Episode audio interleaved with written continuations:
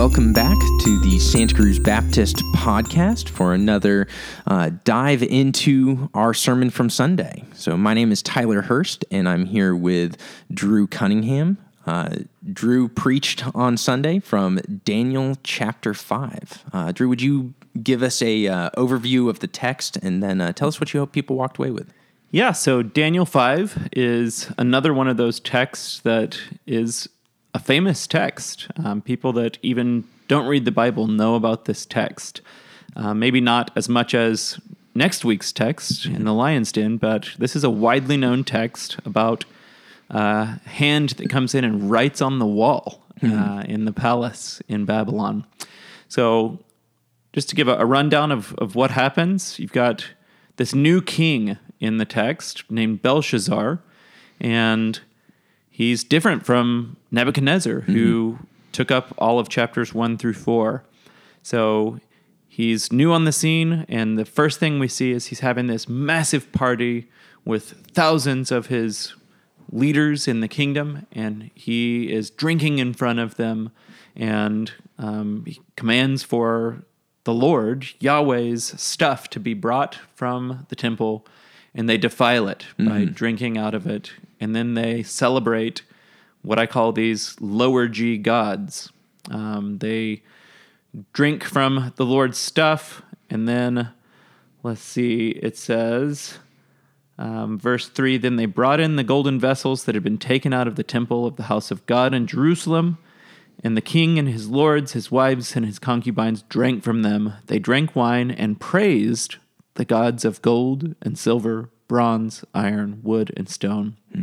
So that happens, and um, they're living it up, laughing, partying, and God shows up uh, and writes on the wall. the human hand appears, writes on the, the wall, and so Belshazzar is terrified.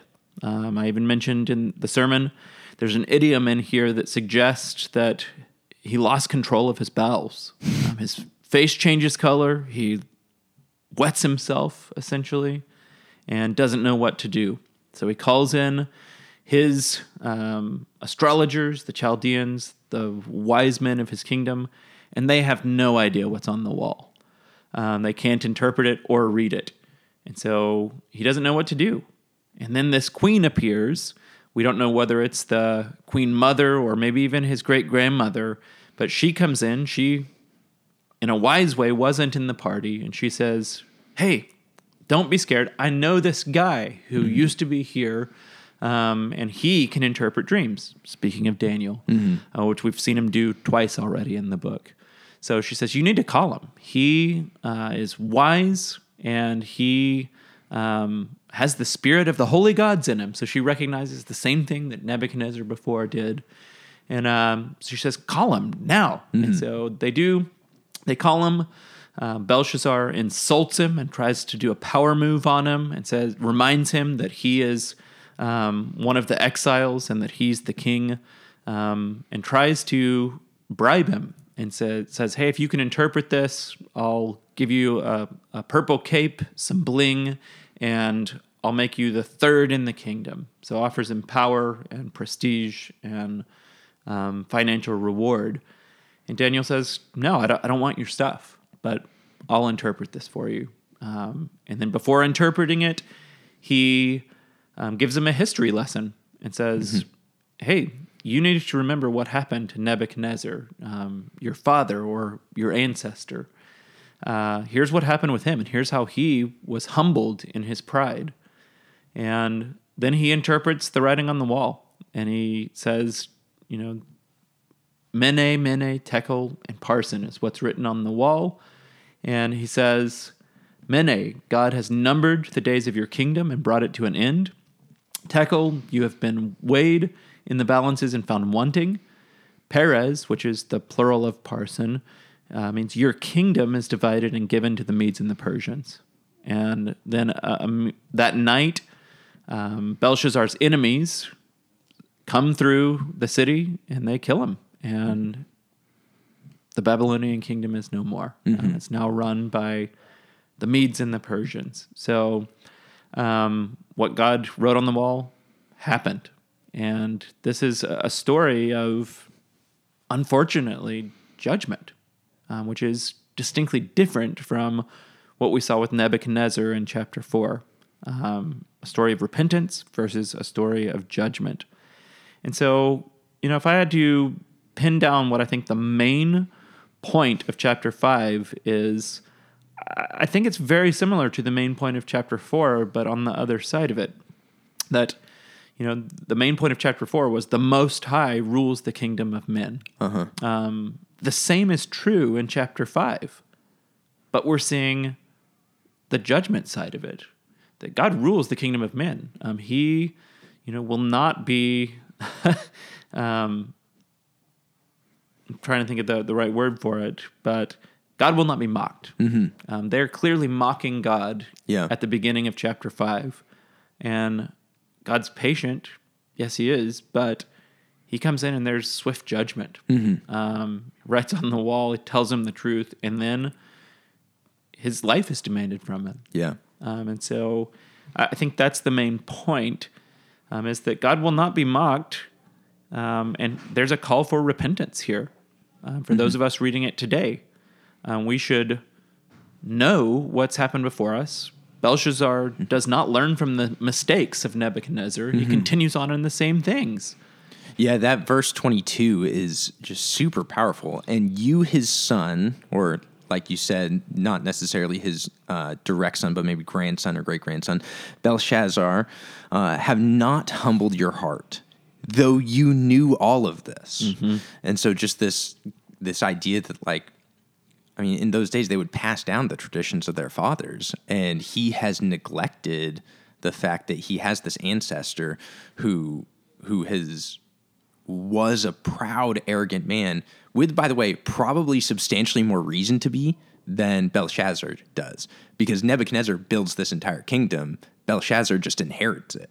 Totally. And so Nebuchadnezzar has more reason to be arrogant, and yet God confronts him uh, and humiliates him, but does so in a way that brings him to repentance.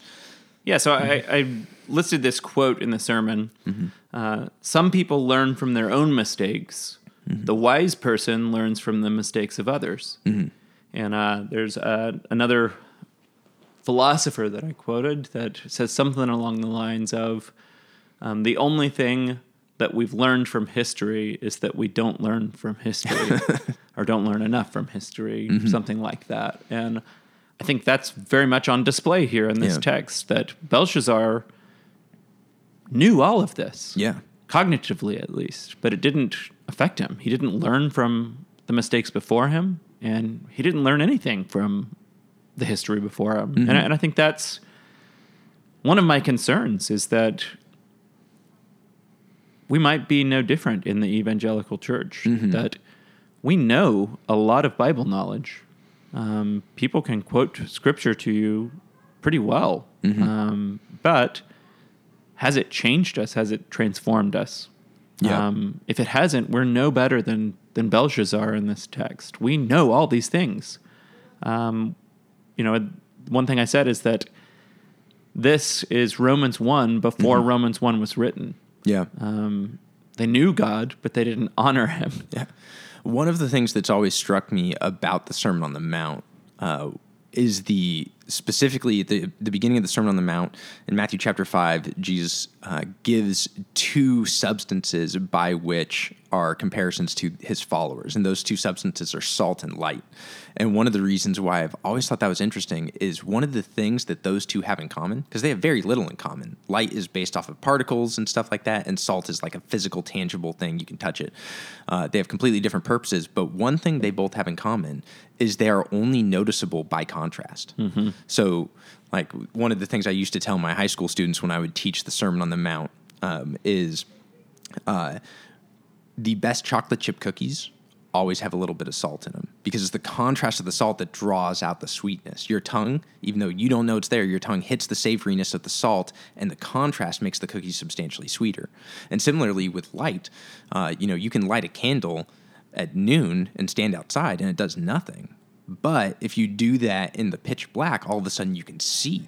And so it's, you know, those two substances are primarily enjoyable or you get the benefits of them primarily in light of contrast. And there's this, a sense in which that's kind of what you're talking about with us as the evangelical church is we can get uh, kind of seduced into not necessarily the gods of iron and gold and wood, but into you know other gods which you mentioned in your sermon of of things that can seduce our hearts, and then we end up one of the tragedies of that is we end up looking just like the world, and we have Yeah. nothing better to offer. So specifically, um, the things that I compared there were the lowercase g gods of entertainment and sports and money and comfort and family. Um, you know, those things a lot of times get put on the shelf right next to Jesus. Mm-hmm. That you know, Jesus gets our Sunday mornings for a couple of hours, Yeah. but the other six and a half days, these things are our gods. Mm-hmm. And you know, the the point that Daniel makes is that these are gods that neither hear nor see nor know. Yeah. And ultimately, at the end of Daniel five, these lowercase g gods cannot protect Belshazzar from judgment. Mm-hmm. Yeah. They do nothing. And the same's true for us. Like Mm-hmm. those lowercase g gods that we put on our shelf next to Jesus cannot protect us from judgment. Uh, only Jesus can. Mm-hmm. Yeah. And I think that's something we may be in danger of Mm-hmm. as an evangelical church. Yeah, there's there's so much we can learn about this from being in the scriptures and specifically even the Old Testament, which is so neglected in many churches today. Because when I hear a sermon like this, um, or when I hear when I read a text like this, it doesn't immediately come to mind. But when I hear your sermon kind of call out God's or false idols that we often worship in place of God, one of the Old Testament texts that comes to mind is uh, after the ark is captured in the Old Testament, and God's people are defeated, and the Philistines take the ark away, and they send it around. Uh, and the first place it goes in uh, Philistine territory is to the temple of is it Dagon? Dagon. Dagon. Yeah.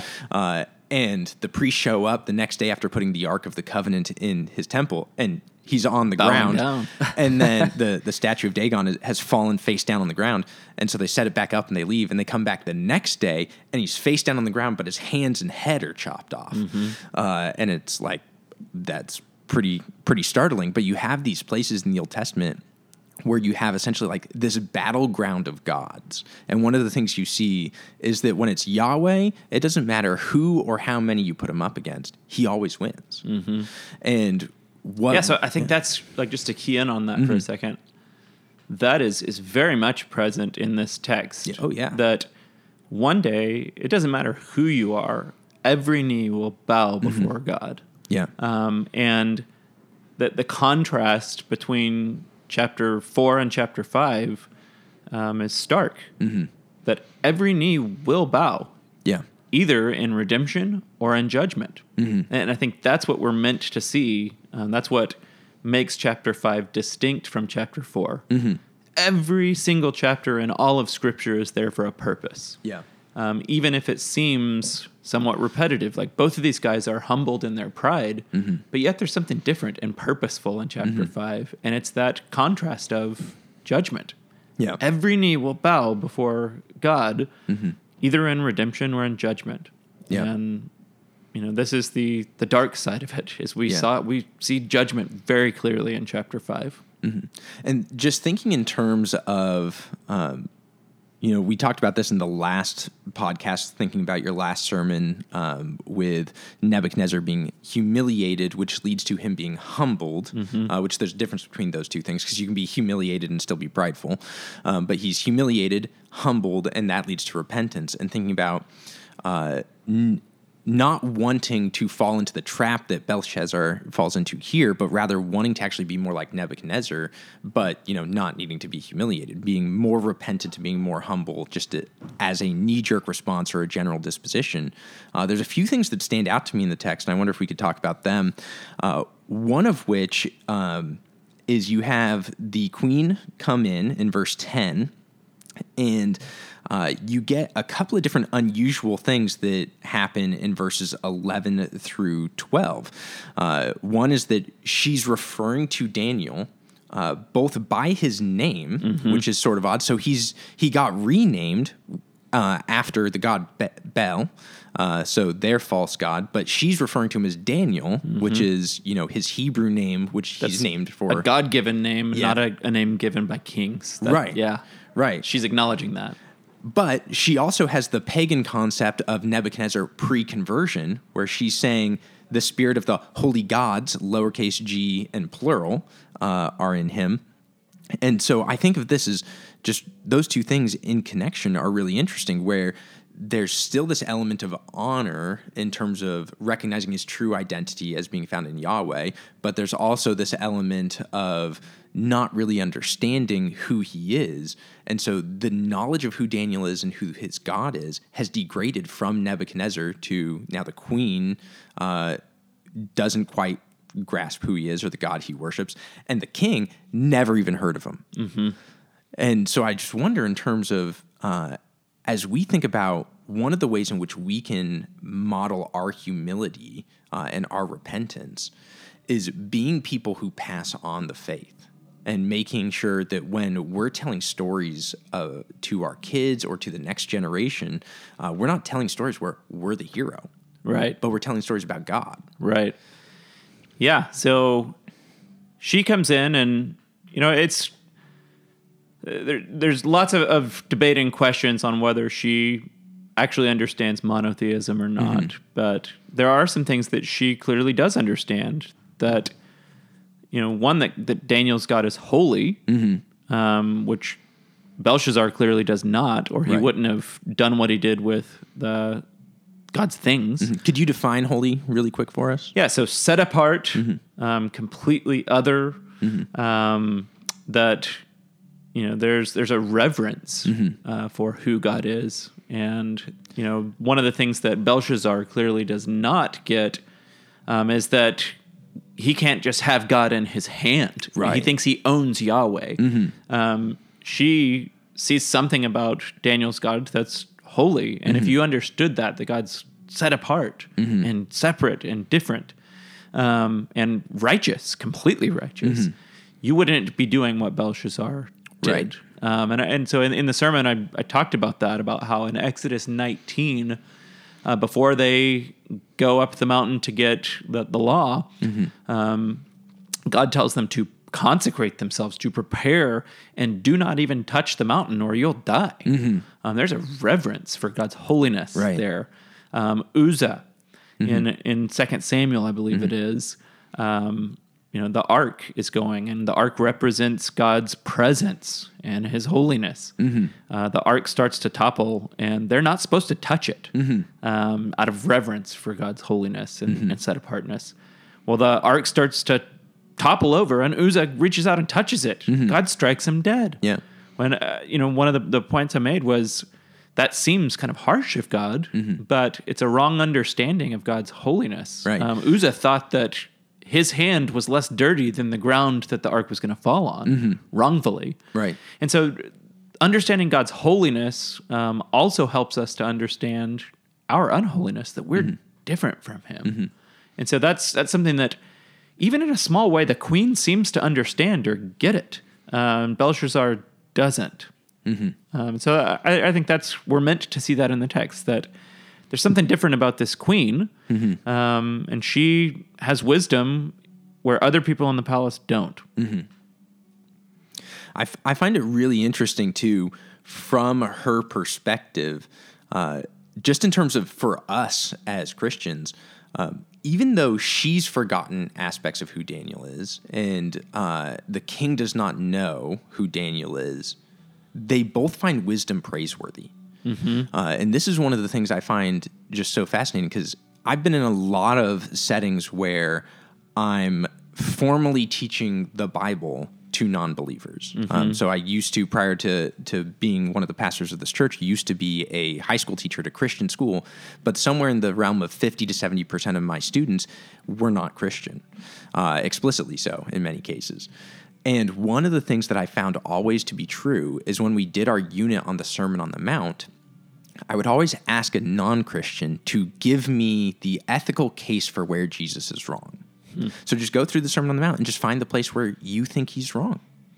Because, I mean, quite frankly, one of the tests for, or against his divinity would be if he said something wrong. I mean, I've said things wrong. You've probably said things wrong. Whoever's listening to this has probably at some point said something wrong. Not necessarily lied, but just been inaccurate in the facts or misjudged a situation.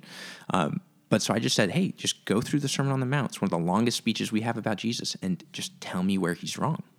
And the only thing the non Christian can usually come up with is like, well, I think it's unrealistic to say if you even look at a woman lustfully, you've committed adultery with her. That, that standard seems too high.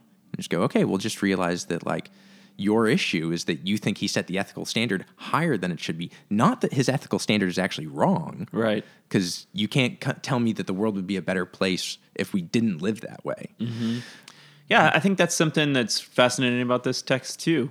Um, That Belshazzar, uh, his immediate impulse whenever the the writing's on the wall is to bring in the wisdom of the world.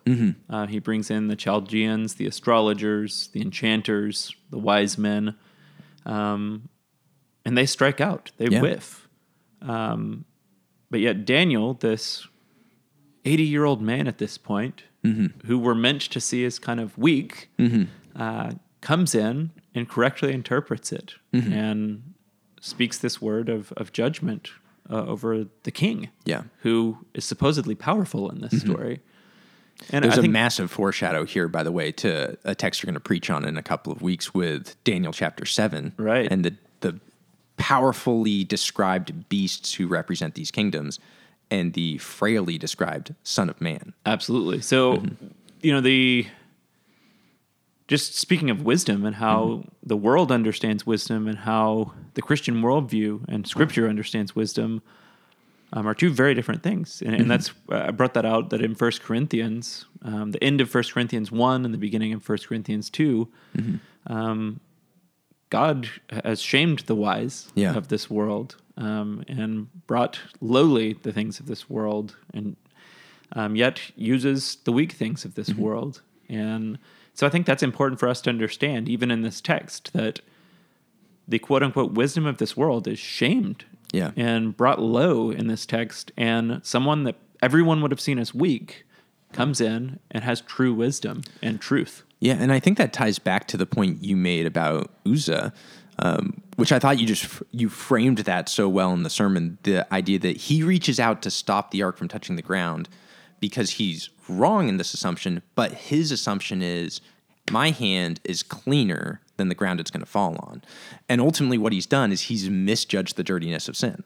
Right. And so he reaches out to touch it. And one of the things that I think that that makes that really interesting is the assumption is the the normal things of this world because dirt is just I mean Genesis 2 says that man was made from the dirt in a sense. So it's like but there's nothing sinful or wrong about dirt. It's just dirt. It's just Right. part of the created Right. order. But there's something wrong in Uzzah that makes his hand it actually would have been better to let the ark fall or just to see what God did. Maybe he God would have miraculously saved the ark from falling. But the ground itself has nothing in it that would cause like the earth wasn't going to cease to exist. Right. Mm-hmm. And I, I don't want to chase this rabbit trail mm-hmm. completely right now, but I, I think there's a, a principle there that we would do well to heed that in that situation, um, you know, Uzzah seems like he had good intentions.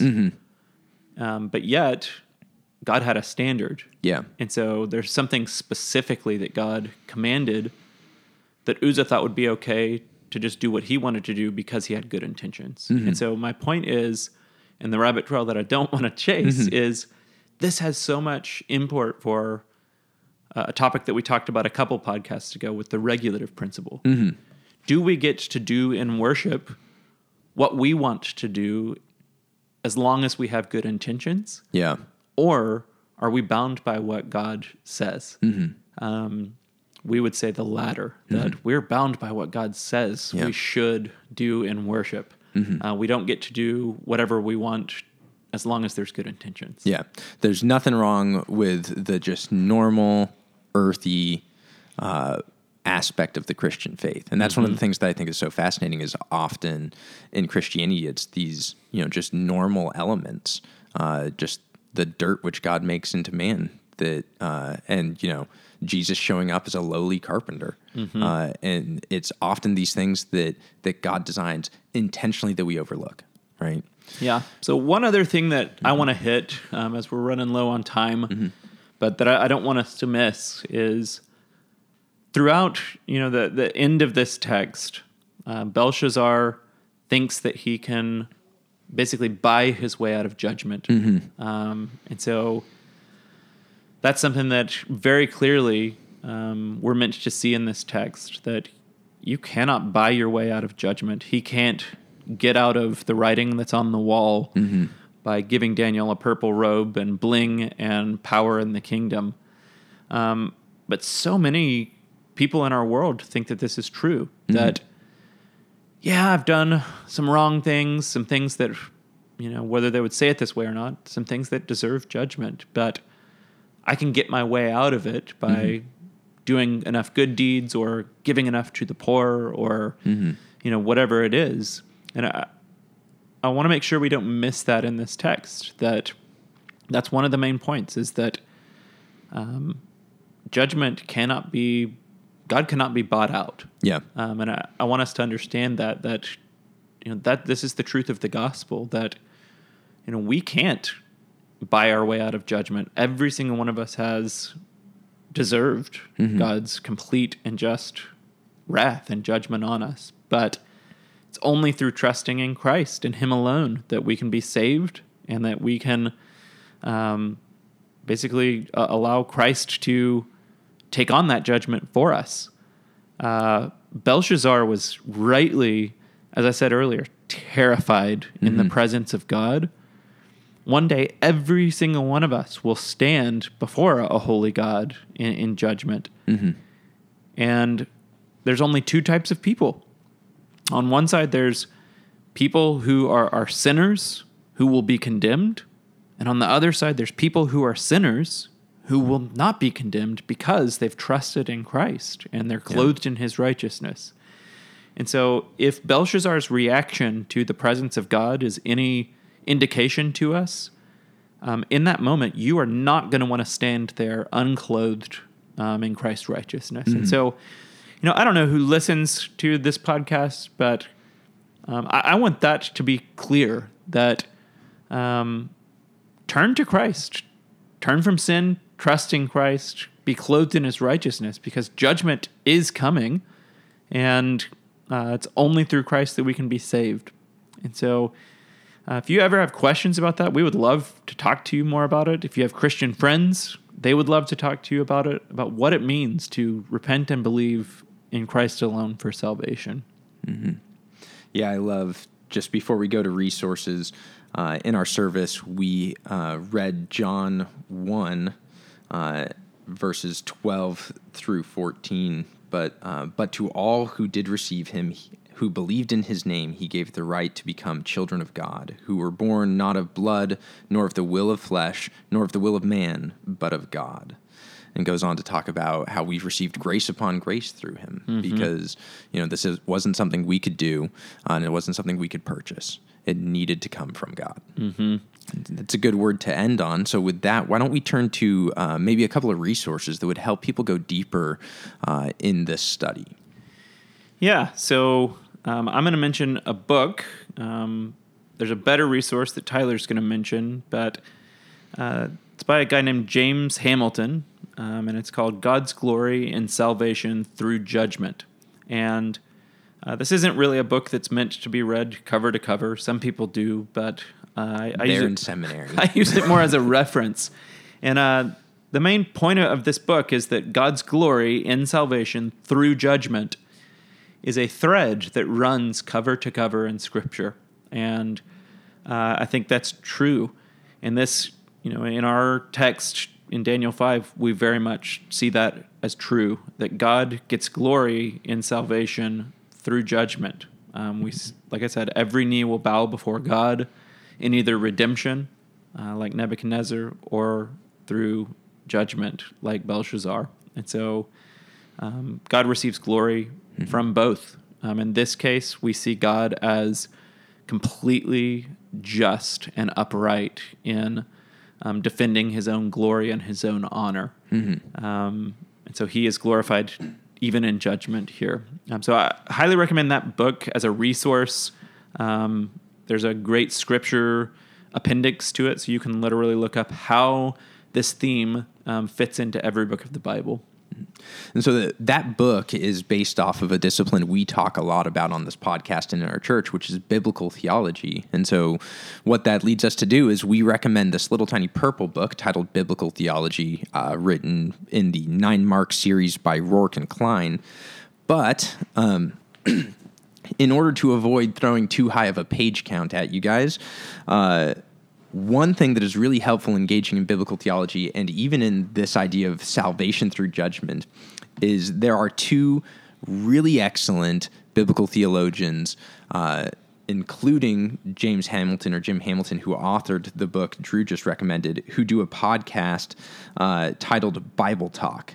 And what they're doing is they're going through the Pentateuch and just showing how themes of the Bible, uh, beginning in Genesis, kind of stretch throughout the entirety of Scripture, and thus using other passages in Scripture, we can understand a little bit better what's taking place in Genesis. And in they have an episode on Genesis three twenty through six eight and one on Genesis 6 9 through eleven thirty two. And in those two episodes, the idea of God's salvation through judgment come up a bunch because one of the first places we see it is that theme begins very early on in the book of Je- in the book of Genesis, uh, right after the curse, in which judgment is pronounced, but that judgment also carries the protoevangelium or the first gospel, and then that uh, salvation through judgment is then shown in a major way in the story of Noah's salvation uh, on the ark uh, through the flood, God's judgment upon the world. Uh, and so I highly recommend those two episodes, but that podcast just in general is fantastic to go back and listen to, and you'll see the book of Genesis in a whole new light. The other couple books I'd recommend, and this was on one of the rabbit trails we went on, so it's not a main point, but we use the word evangelical several different times in this podcast. And there's a little book by Carl Trueman called The Real Scandal of the Evangelical Mind. And there's a newer book that just came out by Thomas S. Kidd called Who is an Evangelical? Um, if you're interested in what we mean by that word, and maybe more importantly, what we don't mean by that word, uh, those are two really good books. Uh, people use the word evangelical to describe a wide, wide range of people. And so when we use it, we're defining it very specifically. Um, and maybe we'll do a whole podcast on that someday. Um, but those are two good books if you want to know what we mean by evangelical. So, with that, we are done for the day. Thank you guys for tuning in and listening, and we will see you again next week. Thanks a bunch. I hope you enjoy your week.